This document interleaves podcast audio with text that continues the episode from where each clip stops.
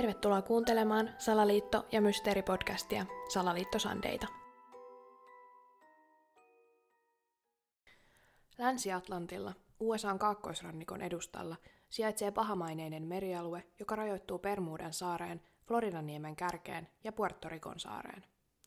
Alue on satojen neliökilometrien kokoinen, legendaarinen Permuudan kolmio. Siellä on vilkas meriliikenne.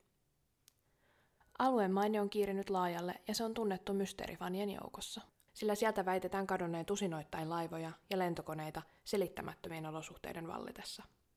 Permudan kolmiota kutsutaan myös paholaisen kolmioksi tai paholaiskolmioksi, ja siellä tapahtuneista katoamisista ja onnettomuuksista on kerrottu tarinoita jo 1800-luvulta alkaen.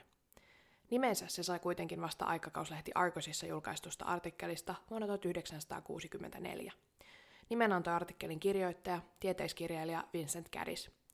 Artikkeli puhui alueella tapahtuneista katoamisista, linkittäen ne yhteen nimenomaan liittyen alueeseen, joilla katoamiset tapahtuivat.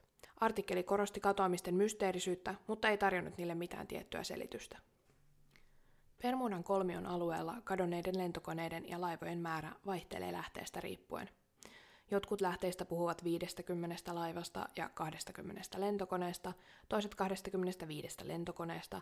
Yksi lähde kertoi, että välillä 1945 ja 1975 katosi yli 100 lentokonetta ja laivaa, joiden lisäksi yli tuhat ihmistä eikä yhtään ruumista löydetty.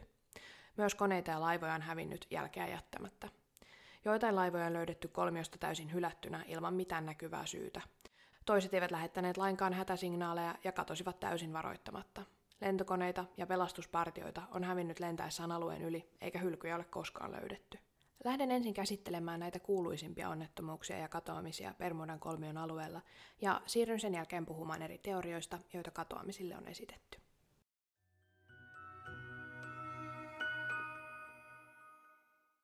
Lentue 19. Eletään joulukuun viidettä päivää vuonna 1945. Toinen maailmansota on ohi ja alikersantti Alan Cosnar on merijalkaväen ampujaoppilaana Miamin Fort Lauderdalein merilentoasemalla. Hänen on määrä osallistua tunnin päästä koulutuslennolle laivaston viiden Avenger-koneen laivoessa. Hän päättää kuluttaa luppuajan ottamalla päiväunet ja suuntaa punkkaansa. Herättyään Kosnarilla on omituinen olo. Hänestä tuntuu, että jostain syystä hänen ei pitäisi osallistua lennolle – Kosnar saa vapautuksen sitä pyytäessään, sillä hän on jo suorittanut kaikki pakolliset lentotunnit.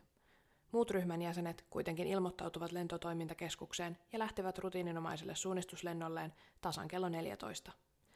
Lentue 19 kuuluu luutnantti Charles Taylorin alaisuuteen. Taylor oli ollut palveluksessa kuusi vuotta ja hänen lentoensa miehistöön kuului 14 jäsentä. Jokaisessa Avenger-koneessa oli kolmihenkinen miehistö. 15 henkilön miehistöllä lennettiin siis viittä Avenger-konetta. Säätila, jossa he nousivat taivaalle, oli vaihtelevasti pilvinen, tuulen nopeus 20 solmua ja puuskittaista 30 solmun tuulta esiintyi. Nämä sääolosuhteet olivat kuitenkin täysin arkipäiväiset koneille, joilla he lensivät. Kello lyö neljä ja lentoen 19 pitäisi olla laskeutumassa maihin. Lennonjohtotornin pääviestimies vastaanottaa Taylorilta hätääntyneen sanoman. Huomiotorni, tämä on hätäsanoma. Näytämme olevan poissa reitiltämme. Emme pysty näkemään maata. Toistan, emme pysty näkemään maata. Lennonjohto kysyy Taylorilta lentojen sijaintia. Taylor vastaa. Emme tiedä varmuudella sijaintiamme, emme tiedä varmasti missä olemme. Tunnemme olevan eksyksissä. Lennonjohto olettaa miesten suunnitellusta reitistä heidän olevan lentämässä länttä kohti. Kerrottuaan tämän Taylorille, tämä vastaa. Emme tiedä missä suunnassa länsi on, kaikki on väärin. Outoa. Emme ole varmoja mistään suunnasta. Merikään ei näytä siltä kuin sen pitäisi. Taylor luovuttaa komennon lennolla toiselle miehistön jäsenelle, kapteeni Stiversille. Kello on 16.25 ja uutiset lentojen 19 tilanteesta ovat levinneet pitkin tukikohtaa. Lennolta pahan aavistuksensa vuoksi pois jäänyt Alan Costner kiirehtii lennonjohtotorniin juuri kuin kapteeni Stiversin sanoma saapuu. Emme ole varmoja sijainnistamme, arvelemme olevamme 225 mailia tukikohdasta koilliseen – Näyttää siltä kuin menisimme valkoiseen veteen. Olemme täysin eksyksissä. Tässä vaiheessa pelastusjoukot ovat jo matkalla kohti lentojen 19 arvioitua sijaintia. 13-henkinen miehistö lentää suurella Mariner-koneella, jossa on polttoainetta 24 tunnin lentoa varten. Alle puolessa tunnissa pelastusmiehet ovat lähestymässä lentojen 19 viimeistä tiedettyä sijaintipaikkaa, mutta jälkeäkään viidestä koneesta ei ole näkyvissä. Lähetettyään tämän sanoman tukikohtaan, pelastusmiehistö lähettää vielä yhden viestin, jonka jälkeen heistä ei kuulla enää. Pelastusjoukotkin katoavat jäljettömiin. Kun yhteys pelastuskoneeseen katkeaa, matkaan lähtevät laivaston ja rannikkovartioston laivat. Seuraavana aamuna pelastuspartioon liittyy tukialus Solomons ja sen 35 koneen saattue. Seuraavien päivien kuluessa joukkoon liittyi entistä enemmän laivoja ja lentokoneita. Lopulta etsintöihin osallistui yhteensä 242 lentokonetta ja 18 laivaa. Maalla maaetsintäjoukot haravoivat Floridan ja Bahamasaarten rannikkoja. Näin perusteellisia maalla ja merellä toteutettuja etsintöjä ei ollut koskaan aiemmin suoritettu. Viisi päivää lentuen 19 katoamisen jälkeen, joulukuun 10. päivänä 1945, etsinnät lakkautettiin tuloksettomina. Mitään jälkiä yhdestäkään kadonneesta miehestä tai koneesta ei koskaan löydetty. Mihin viiden Avenger-koneen ja yhden Mariner-koneen hylyt, mikäli ne putosivat tai laskeutuivat, katosivat? Mihin kaikki miehet ja heidän ruumiinsa katosivat? Charles Taylorin joukkueen katoamista tutkittiin, ja myöhemmin tultiin siihen tulokseen, että katoamisen aikaan säätila muuttui nopeasti ja pimeys laskeutui. Taylorilla oli myös epäonninen tausta joutua lentäessä eksyksiin. Hänet oli pitänyt pelastaa kahdesti Tyyneltä mereltä. Syy, miksi katoaminen lopulta luokiteltiin case unknown, oli, koska Taylorin äiti ei halunnut, että syy laitetaan hänen poikansa kontolle, sillä edes lentokoneiden hylkyjä ei löydetty. Koneiden, joita miehet käyttivät, tiedettiin uppoavan veden varaan joutuessaan 45 sekunnin sisällä. Joten mikäli koneelle jouduttiin laskeutumaan mereen, hylky ei todennäköisesti olisi koskaan löydetty Atlantin pohjasta. Mikä sai myös pelastuskoneen miehistöinen katoamaan? Jos kyseessä olisi ollut vaikka vakava sääilmiö, siitä olisi ollut raportteja jäljestä seuranneilla aluksilla. Mutta mitään ei kuitenkaan kuultu.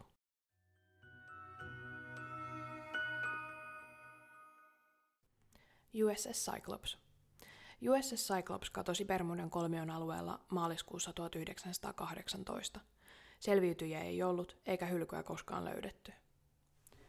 USS Cyclops lähti matkaan Brasilian pahialta kohti Baltimorea helmikuussa 1918. Cyclopsin kyydissä oli 309 miestä, tarpeeksi hiiliä ja ruokaa riittämään perille asti, mutta näiden lisäksi myös aivan liian raskas lasti mangaania. Lastimerkki oli painunut satamassa veden alle, mutta kapteeni ei ollut välittänyt. Hän oli ennenkin kuljettanut laivalla liikaa lastia, eikä tähänkään mennessä ollut käynyt mitään. Laivan oikeanpuoleinen kone oli rikkoutunut ja korjattu varsin huonosti edellisellä Rio de Janeiron pysähdyksellä. Nyt se oli taas rikki ja laiva kulki vain vasemmanpuoleisen koneen voimin hitaasti kohti päämääränsä. Kapteeni Worley oli tukevassa humalassa. Kapteeni oli saanut käskyn matkata suorinta tietä Baltimoren välipysähdyksiä suorittamatta, mutta tästä huolimatta laivan saapuessa Carlisle-lahdelle 3. maaliskuuta he ankkuroituivat puolentoista kilometrin päähän Barbadosin pienestä satamasta, joka ei pystynyt vastaanottamaan syvällä uivaa Cyclopsin kokoista alusta. Saaren asukkaat kerääntyivät rantaan kuullessaan laivan ankkuriketjun kumahtelun, kun sitä laskettiin mereen. Yhdysvaltojen Barbadosin konsuli Brockholst Livingston kuljetettiin veneellä muiden viranomaisten kerran Cyclopsille, jossa heille selvisi pian pysähdyksen syy – Kapteeni Worley kertoi heidän tarvitsevan rahaa, hiiliä ja suuret määrät tarvikkeita voidakseen jatkaa paluumatkaansa. Livingston esitti vastaväitteitä. Miehistölle annettiin kahdeksan tunnin loma, mikä sujui vailla välikohtauksia. Miehistön loman aikana Barbadosin asukkaat saivat kuulla, millaista Cyclopsilla matkaaminen oli. Kauhua aiheutti miesten paljastus, että laivalla oli viisi murhasta tuomittua tai siihen osallisena ollutta vankia kuljetuksessa. Seuraavana päivänä Cyclops lähti viideltä iltapäivällä jatkamaan matkaansa Barbadosilta kohti Baltimorea. Ensimmäinen matkapäivä sujui ilmeisesti normaalisti, sillä seuraavana päivänä 5. maaliskuuta brittiläinen valtamerialus Vestris oli radioyhteydessä Cyclopsiin. Viimeiset tiedot, jotka Cyclops antoi ulkomaailmalle, oli vastaus tähän yhteydenottoon. Cyclopsilta kerrottiin sään olevan kaunis. Laivalta ei annettu minkäänlaista vihjettä ongelmista tai edes mistään epätavallisesta. Muutama viikkoa myöhemmin Barbadosilla konsuli Livingston vastaanotti sähkeen ulkoministeriöltä, jossa pyydettiin tarkkoja yksityiskohtia Cyclopsin vierailusta saarella. Kukaan ei ollut nähnyt USS Cyclopsia, sen miehistöä, vankeja tai kapteenia enää Barbadosin pysähdyksen jälkeen. Cyclopsin etsinnät aloitettiin 13. maaliskuuta 1918. Valtamerta tutkittiin tuhansien neliökilometrien alueelta, mutta Cyclops oli kadonnut jäljettömiin. Livingstonein vastaus ulkoministeriön tiedusteluihin kertoo oman tarinansa. Luen sen kokonaisuudessaan. Luottamuksellinen. Cyclopsin päällikkö sanoi tarvitsevansa 600 tonnia hiiliä, vaikka hänellä oli riittävästi Permuudan vatkaa varten. Koneet hyvin huonossa kunnossa. Riittämättömästi rahaa, siksi pyysi minua maksamaan. Epätavallista. Olen saanut selville, että hän otti täältä tonnin tuoretta lihaa, tonnin jauhoja, tuhat paunaa vihanneksia ja maksoi niistä 775 dollaria. Eri lähteistä olen saanut kuulla seuraavaa. Laivassa oli runsaasti hiiliä, väitetysti huonoja. Päällikkö otti hiiliä luultavasti yli 15 000 tonnia. Päälliköstä muut käyttivät nimeä kirottu hollantilainen. Ilmeisesti muut upseerit eivät pitäneet hänestä. Huhuja selkkauksista matkalla tänne, miehiä arestiin ja yksi mestattu. Myös salaliittoi Brasilian vesillä purjehtineen laivaston vankien kanssa. Yksi kuolemanrangaistus. Yhdysvaltojen pääkonsuli Gottschalk matkustajana. Miehistön lukumäärä 231, lukuun ottamatta upseereja ja matkustajia. Meillä on miehistön nimiluettelo, mutta ei kaikista upseereista ja matkustajista. Monia saksalaisia nimiä. Useita päälliköille tai laivalle osoitettuja sähkö- ja radiosanomia toimitettiin tässä satamassa. Kaikista Barbadosille lähetetyistä sähkeistä jäljennökset pääkonttorin mapeissa St. Thomaksella. Ehdotan, että ne tutkittaisiin. Vaikka minulla ei ole mitään selviä perusteita, pelkään pahempaa kohtaloa kuin uppoaminen, vaikka mahdollisesti tämä johtuu vain vaistomaisesta vastenmielisyydestäni päällikköä kohtaan. Tämä sähki on julkaistu kirjassa Permudan paholaiskolmio, minne he katosivat, ja siinä osoitetaan myös oudot kohdat sähkeessä. Ensinnäkin, miksi laivaan lastattiin 15 000 tonnia hiiliä, kun kapteeni alun perin pyysi 600 tonnia? Hiiliä tarvittiin Bermudan matkalle, mutta miksi Bermudan? Miksi olisi kannattanut lähteä avoimelle Atlantille sota-aikana? Maaliskuussa voimakkaat koillistuulet lisäksi puhaltavat Bermudan kolmion alueella ja laiva kulki yhden koneen varassa. Turvallisempi reitti olisi ollut kiertää Windward-saaret, Neitsyt-saaret, Puerto Rico, Dominika ja Itä-Kuuba ja käyttää sitten hyväksi golfvirtaa pohjoiseen Floridan salmen yli. Miksi siis Bermuden reitti? Mikä oli laivalla tapahtunut teloitus? Laivastoon kuuluvissa laivoissa ei ollut tapahtunut hirttämisiä vuoden 1849 jälkeen. Tämä olisi ollut ensimmäinen tapaus 69 vuoteen ja suoritettu ilman sotaoikeuden päätöstä ja presidentin lupaa. Laki vaati näitä molemmat. Teloitus oli Livingstonin kuulema huhu, joten toki sen todenperäisyydestä ei voida mennä takuuseen. Toisaalta kapteeni ei vaikuta tarinoissa kaikkein tasapainoisimmalta henkilöltä. Miksi saksalaiset mainitaan ja miksi kapteenia kutsuttiin kirjoituksi hollantilaiseksi? Vuonna 1918 sodittiin vielä ensimmäistä maailmansotaa, jossa vastakkaisina puolina olivat ympärysvallat, joihin kuuluivat muun muassa Yhdysvallat ja Iso-Britannia, ja keskusvallat, joihin kuului muun muassa Saksa. Kirottu hollantilainen oli tuon ajan nimitys, jota käytettiin saksalaisesta vihollisesta. Kapteeni Worley oli nimittäin syntyjen saksalainen, mutta tämä ei kuitenkaan ollut kovin yleistä tietoa. Cyclopsin epäiltiin joutuneen saksalaisten käsiin, mutta kun Cyclopsin kohtalo alettiin aselevon jälkeen tutkia, selvisi, ettei se koskaan ollut saapunut Saksaan. Sen sijaan saksalaisista asiakirjoista löytyi merkintä, että kaukana Pohjois-Atlantilla saksalainen sukellusvene oli upottanut brittiläisen aluksen miehistöineen. Laivan nimi oli Cyclops. USS Cyclops kuului kuitenkin Yhdysvaltain laivastoon, ja muistakin Cyclopsien upotuksista on kyllä merkintöjä, että nämä ei välttämättä tarkoita tätä samaa laivaa. Lehdet ehdottivat Cyclopsin joutuneen jättiläismustekalan lonkeroihin. Richard Weineria jälleen lainatakseni Jules Vernin kirjat olivat siihen aikaan suosittuja. Viisi vuotta myöhemmin Baltimoreissa pohdittiin, olisiko laivan voinut upottaa sen oma lasti. Mangaani on vaikeasti laivoissa varastoitavaa ainetta, se on hankautumaan pyrkivää ja ikään kuin jauhaa tieltään kaiken nopeasti. Cyclopsilla oli totuttu kuljettamaan lähinnä hiiliä, eikä miehistö tuntenut oikeita tapoja varastoida mangaania laivarahtia varten. Ei ole mahdotonta, etteikö mangaani olisi lopulta hankautunut pohjaa vasten tarpeeksi kauan ja aiheuttanut niin suuren tuhon, että laivan pohja olisi käytännössä pudonnut pois. Mangaani oli kyllä lastattu alimpaan ruumaan, mitä ikinä ei olisi saanut tehdä, mutta olisiko se todella hangannut kaikki ruumat puhki ja upottanut Cyclopsin? Jospa laiva oli epätasaisen lastauksen johdosta murtunut kahtia. Miksi siinä tapauksessa mitään ei jäänyt jäljelle eikä kukaan ehtinyt pelastua? Entäpä jos mangaanin kaikki tuet antuivat myöden yhtä aikaa, aine pääsi liikkumaan liikaa ja lopulta kaatoi laivan kokonaan ylösalaisin? Ilmeisesti tämä on mahdollista ja voisi tapahtua niin nopeasti, ettei kukaan laivalla ehtisi reagoida. Laiva uppoisi syvyyksiin ihmiset mukanaan, eikä juurikaan irtonaista materiaalia jäisi kellumaan laivan ollessa edelleen kasassa. Onko taas kaikkien tukien periksi antaminen yhtä aikaa mahdollista? Ne olisivat voineet antaa myöden myös ketjureaktiona, mutta silloin ihmisille olisi jäänyt aikaa reagoida ja pelastautua tai lähettää radiosignaali. Ammusvaraston räjähtäminen, äärimmäiset sääolosuhteet, merihirviöt. USS Cyclopsinkin katoamiselle on esitetty kaikenlaisia syitä maan ja taivaan väliltä. Varmaksi tiedetään vain, että Cyclops lähti matkaan Bermudan kolmion halki ja katosi kolmion sisällä. Muistatko, kun puhuin laivasta, joka oli viimeisenä radioyhteydessä Cyclopsin kanssa? Brittiläinen valtamerialus Vestris. Sekin katosi kymmenen vuotta myöhemmin Bermudan kolmiossa matkallaan Barbadosille.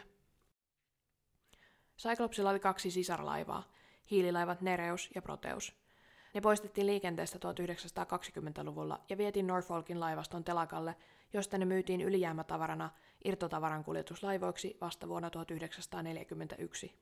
Samana vuonna, kun Proteus ja Nereus molemmat lähtivät Neitsyt-saarilta kohti Norfolkia, ne katosivat Bermudan kolmioon jälkeä jättämättä.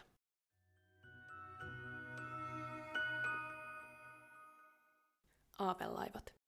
Aavelaivalla mä tarkoitan nyt tässä yhteydessä sellaista laivaa, joka on löydetty täysin hylättynä ja tyhjänä, eli en varsinaisesti mitään kummituslaivaa. Keittiön ovi kolahteli laivan keinunan tahdissa hiljaa.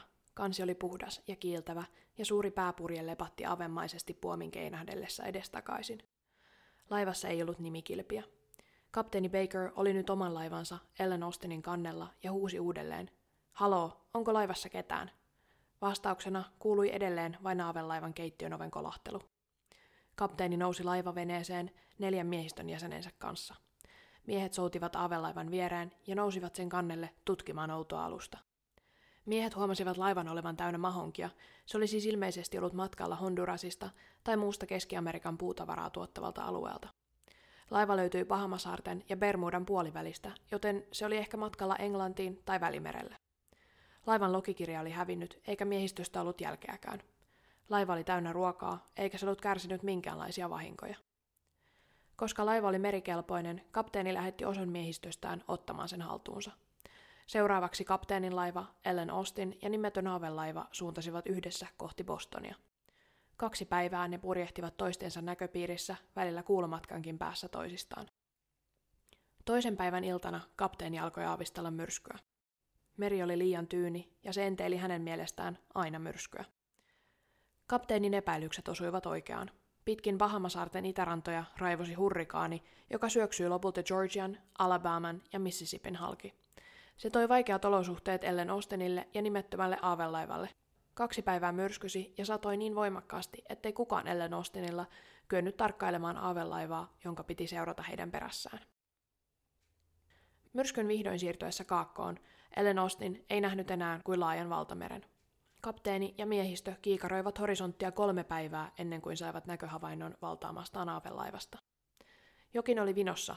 Aavelaiva purjehti oikukkaalla tavalla. Sen kurssi oli niin harhaileva, että Ellen Austinin kapteenilla kesti tunti päästä tarpeeksi lähelle noustakseen kyytiin. Ketään ei näkynyt missään. Laiva oli hiiren hiljainen. Ellen Austinilta tälle laivalle siirtyneet miehet eivät näyttäneet koskaan nukkuneen vuoteissa, ruokavarastoihin ei oltu koskettu, eikä uutta logikirjaa löytynyt mistään. Laiva vaikutti koskemattomalta. Taas. Ellen Austinin kapteeni oli määrätietoinen mies. Suostuteltuaan aavelaivalle jälleen uuden miehistön omiensa joukosta, tämä vaati aika tavalla karismaa, sillä miehet olivat epäluuloisia ja peloissaan, kaksi laivaa lähti jälleen matkaan. Aavelaivan perään sidottiin täysin varusteltu pelastusvene, ja heidän tulisi pysytellä koko ajan Ellen Austinin näköpiirissä ja jättää laiva heti, jos jotain outoa sattuisi. Uusi miehistö oli aseistettu ja he sopivat hätäsignaaliksi kolmen laukauksen ampumista. Lisäksi heidän tuli lyödä laivakelloa 15 minuutin välein merkiksi siitä, että kaikki oli hyvin. Matkaa käytiin kahden laivan kesken ilman ongelmia kaksi päivää, kunnes taivaalle nousi pilviä ja vettä alkoi tihuttaa hiljakseen. Näkyvyys väheni alle kilometriin ja aavelaiva näytti jäävän jälkeen. Ennen kuin Ellen Austin ehti kääntyä ympäri kohti aavelaivaa, se katosi sumuun.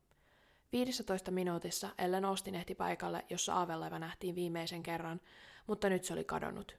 Miehet olivat hiiren hiljaa, jotta kuulisivat pienenkin kolahduksen merkkinä aavelaivan sijainnista, mutta ympäriltä ei kuulunut kuin aaltojen loiske ja sateen ropina laivan kanteen.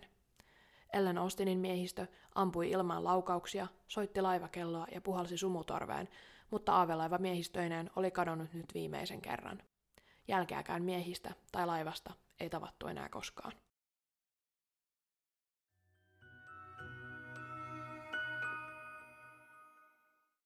Carol A. Deering on yksi kuuluisimmista Bermudan aavelaivoista.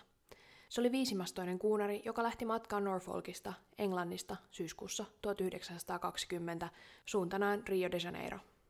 Deering pääsi perille Rioon, josta se lähti kohti Barbadosia toinen joulukuuta 1920. Barbadosilta Deering lähti jälleen kohti Norfolkia tammikuun 9. päivänä 1921. Deeringin reitti oli siis täysin sama kuin USS Cyclopsin oli ollut. Deering ohitti majakkalaiva Cape Fearin North Carolina rannikon edustalla 23. tammikuuta ja toisen majakkalaivan Cape Lookoutin 29. tammikuuta.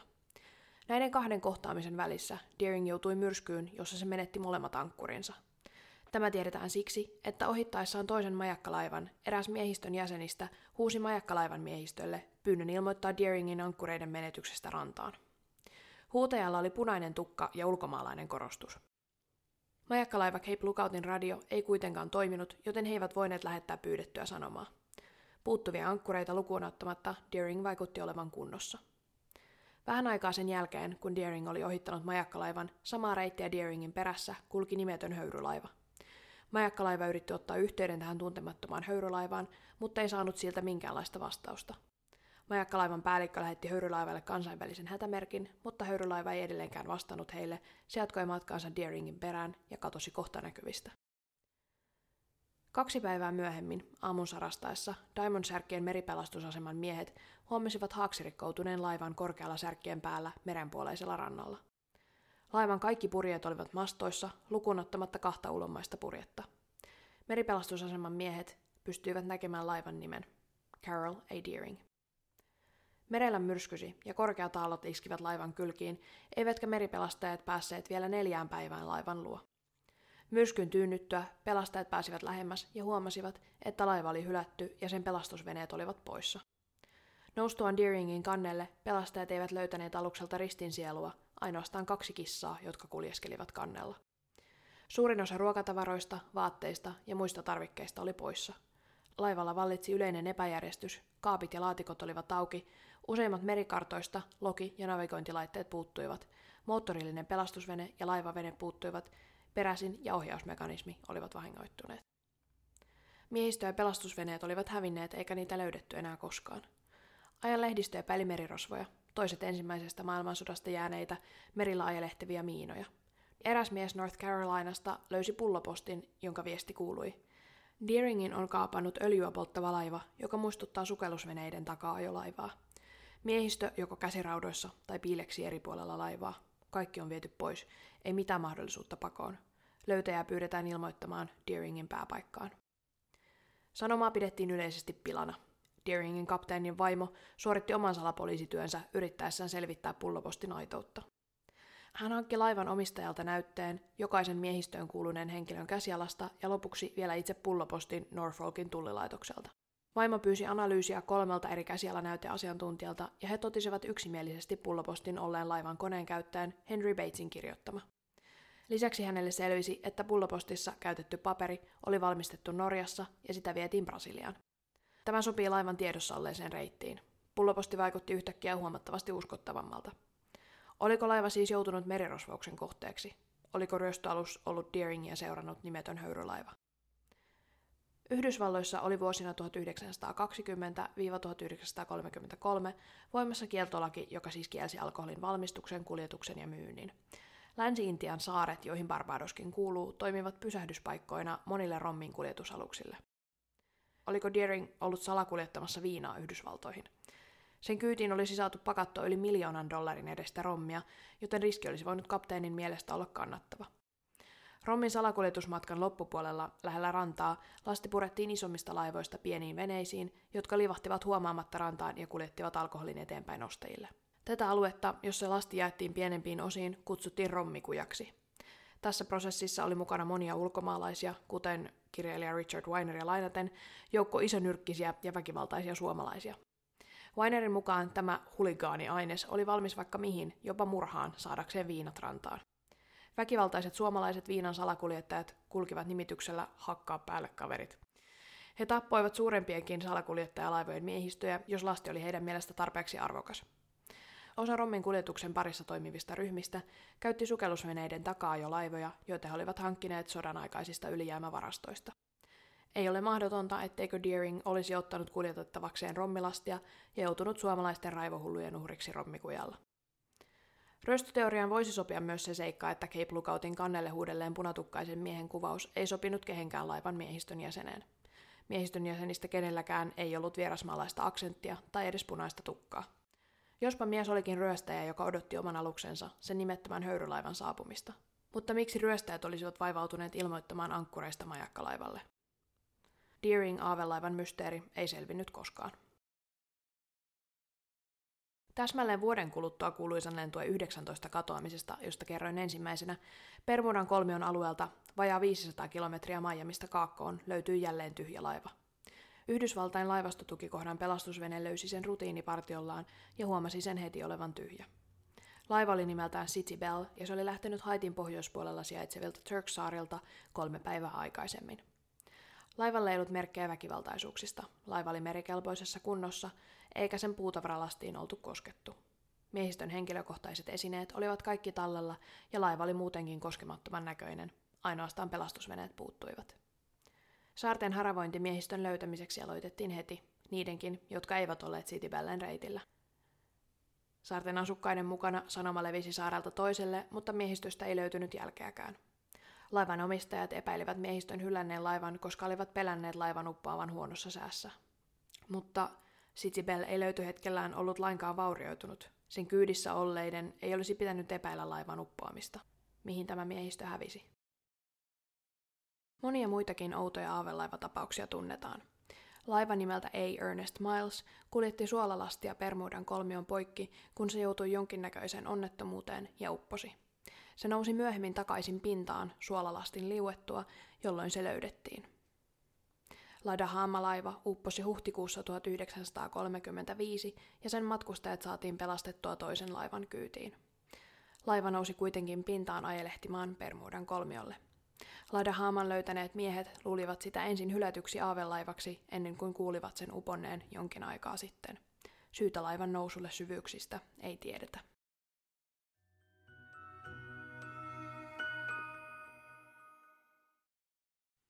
Suositut selitykset. Yhteisiä piirteitä esiintyy useissa katoamistapauksissa.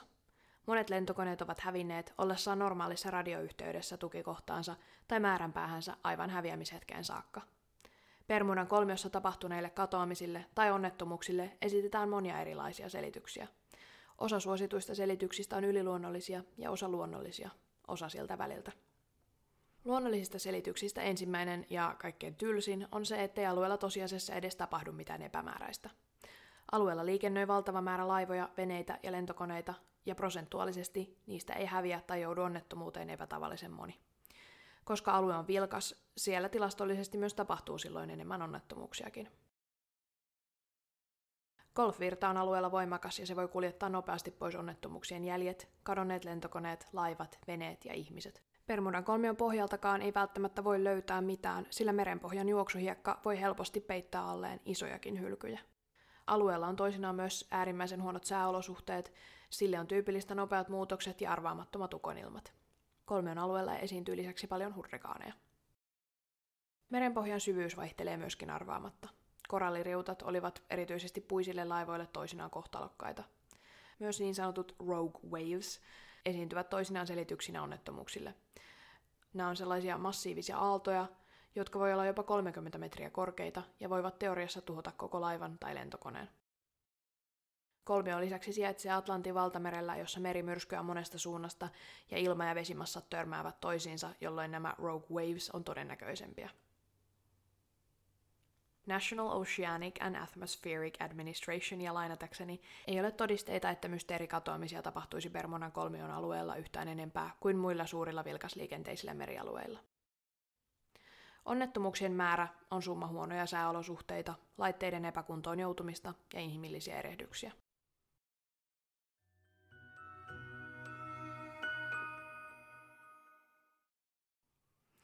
Seuraava luonnollinen, mutta vähän erikoisempi selitys on niin sanottu failure to account the agonic line. Tähän liittyy tällainen asia kuin magneettinen pohjoisnapa ja maantieteellinen pohjoisnapa. Eli en tiedä kuinka moni tietää, mutta nämä kaksi ei ole samassa paikassa. Maantieteellinen pohjoisnapa on varmaan kaikille tuttu, missä se sijaitsee, eli kun katsot karttapallossa sinne päälle, niin siellä on maantieteellinen pohjoisnapa. Mutta magneettinen pohjoisnapa, jonne kompassin neula osoittaa, ei sijaitse samassa paikassa. Se vaihtaa lisäksi paikkaa, sillä magneettikenttä on ikään kuin, no paremman sanan puutteessa elävä, Kompassit osoittavat siis magneettisen pohjoiseen, mutta niin sanottujen agonisten linjojen kohdalla, jossa magneettinen ja maantieteellinen pohjoisnapa ovat linjassa, kompassit osoittavat myös oikeasti maantieteelliseen pohjoiseen. Tällöin magneettisen pohjoisen ja maantieteellisen pohjoisen eroa ei tarvitse laskea erikseen suunnistaessa. Yksi agoninen linja kulkee läheltä Permuudan kolmiota. Tämä on saattanut hämätä kolmion yli kulkevia ja saanut heidät harhateille tuhoisin seurauksin. Esimerkiksi he ovat voineet ajaa karille. Magneettikenttään liittyvä epäilys on myös se, että Permuudan kolmion alueella olisi häiriöitä maan magneettikentässä, ja tämä aiheuttaisi kohtalokkaita navigointivirheitä. Tästä ei kuitenkaan ole löydetty minkäänlaisia todisteita.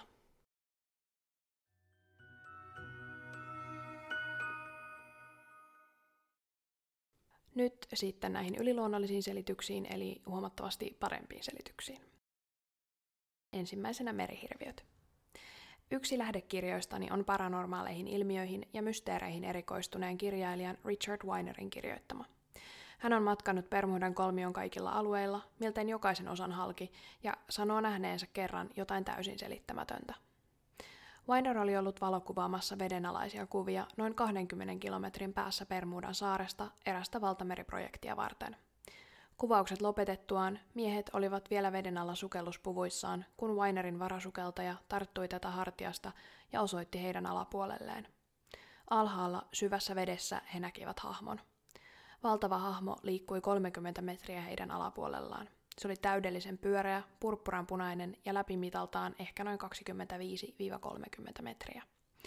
Se liikkui hitaasti miehiä kohti, Weiner huomasi jonkinlaisen pulsaattorin kaltaisen rikkovan hahmon pyöreän muodon. Miehet lähtivät nousemaan pintaan, jolloin hahmo pysähtyi ja alkoi sitten laskeutua syvyyksiin. Varasukeltaja arveli hahmon olleen jättiläiskalmari, mutta Weiner ei ollut samaa mieltä.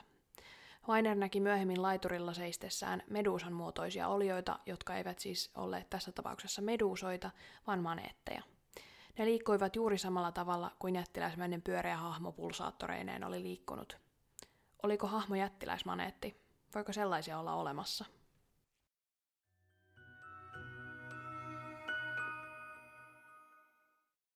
Atlantis.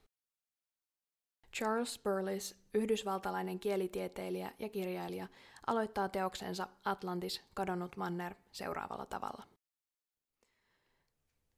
Syvällä Atlantin valtameren alla lepää jäänteitä mantereesta, jota voidaan nimittää maapallon kahdeksanneksi manneralueeksi. Tämän saarimantereen pinta-ala on edelleen määriteltävissä käyttämällä hyväksi Atlantin nykyisiä saaria, jotka kerran muodostivat sen korkeimpien vuorten huiput.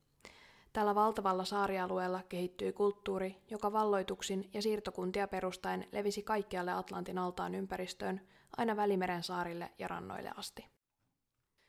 Legenda Atlantiksesta on vanha ja se tunnetaan monissa eri kulttuureissa. Platonin mukaan Atlantiksen valtakunta tuhoutui yllättäen yhtenä tuhoisana päivänä ja yönä, kun se vajosi valtamereen ja on maannut siellä 11 500 vuotta. Burles selittää Bermudan kolmion tapauksia Atlantiksella. Hänen mukaansa Bermudan kolmion alueella sijaitsee osa Atlantiksen kadonneen valtakunnan jäänteistä, erityisesti ilmasta käsin on nähtävissä suoria linjoja ja geometrisia kulmia ja muita selvästi ihmiskäden tekemiä jälkiä.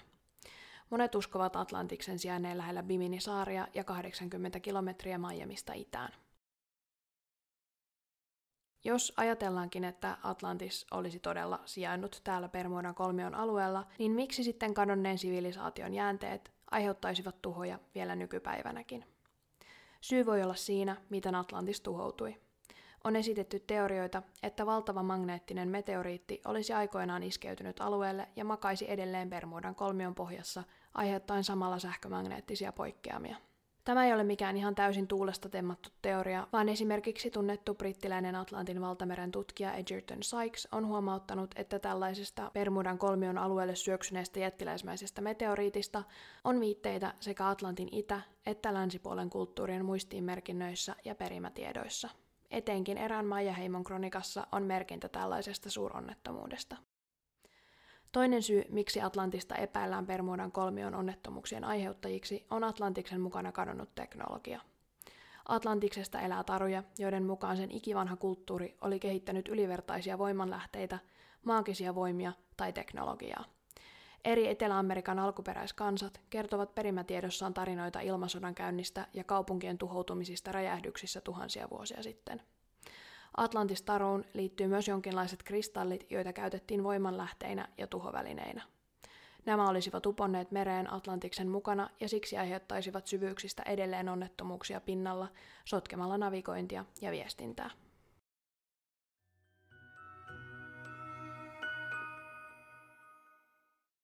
Ufot. John Fairfax oli yllytyshullu mies, joka ylitti Atlantin valtameren soutuvenellä vuonna 1969. Hän aloitti matkansa Kanarian saarilta ja päätti sen Fort Lauderdalein, Floridaan. Hän souti suoraan Bermudan kolmion halki. Päästöön perille lehdistötilaisuudessa Fairfaxilta kysyttiin tämän matkan jännittävimmistä osuudesta. Fairfax vastasi heille. Eräänä yönä näin kaksi kirkasta valoa 20 astetta taivaan rannan yläpuolella. Ne eivät olleet tähtiä ja ne olivat kymmenen kertaa kirkkaampia kuin Venus. Molemmat valot kohosivat ylös taivaalle ja sitten erkanivat. Toinen lensi matalalla ja toinen korkealla. Korkealla oleva nousi ison karhun tähdistöä kohti. Sitten kummatkin katosivat, mutta sillä aikaa, kun ne kummatkin olivat näkyvissä, minulle tuli outo tunne, joka muistutti hypnoottista transsitilaa. Ikään kuin joku olisi pyytänyt minua lähtemään mukaansa. Hoin sille jatkuvasti ei. Sen jälkeen, kun esineet hävisivät, transsitilani meni ohi. Vastaanottamassa John Fairfaxia Fort Lauderdaleissa oli mies nimeltä John Carpenter. Fairfax kertoi kohtaamisestaan Carpenterille, mutta tämä oli sitä mieltä, että Fairfax houraili. Vähän tämän jälkeen John Carpenter oli eräänä kesäyönä veneellään Permuodan kolmion alueella. Kello oli vähän yli keskiyön ja hytissä Carpenterin apulainen sekä matkustajat nukkuivat. Oli täysikuu ja merityyni. Fort Lauderdalein sataman valojen olisi pian pitänyt pilkoittaa horisontissa, ja Carpenter tähyili hytin ikkunoista merelle nähdäkseen ne. Hän ei heti huomannut, mitä kummallista hänen edessään levittäytyvässä näkymässä oli, mutta pian hän tajusi, ettei veneen kansi heijastanutkaan kuun valkoista valoa, vaan vihreää.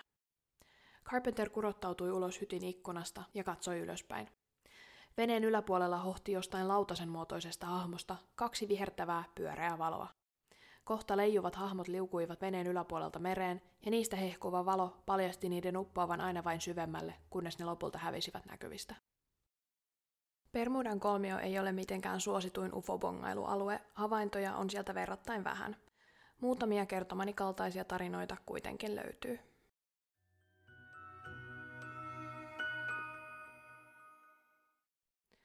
Lopuksi lainaan vielä jälleen kerran kirjailija Richard Weineria. On mahdollista, että juuri tällä hetkellä joku huono-onninen lentäjä tai merenkulkija taistelee hengestään ja samalla hänelle viimeisillä hetkillään selviää paholaiskolmion salaisuus. Kiitos kun kuuntelit tämän viikon jakson. Voit seurata podcastin Instagram-sivua Salaliitto Sunday nähdäksesi jaksoihin liittyviä kuvia. Mä palaan taas ensi sunnuntaina uuden jakson kerran. Siihen asti, moikka!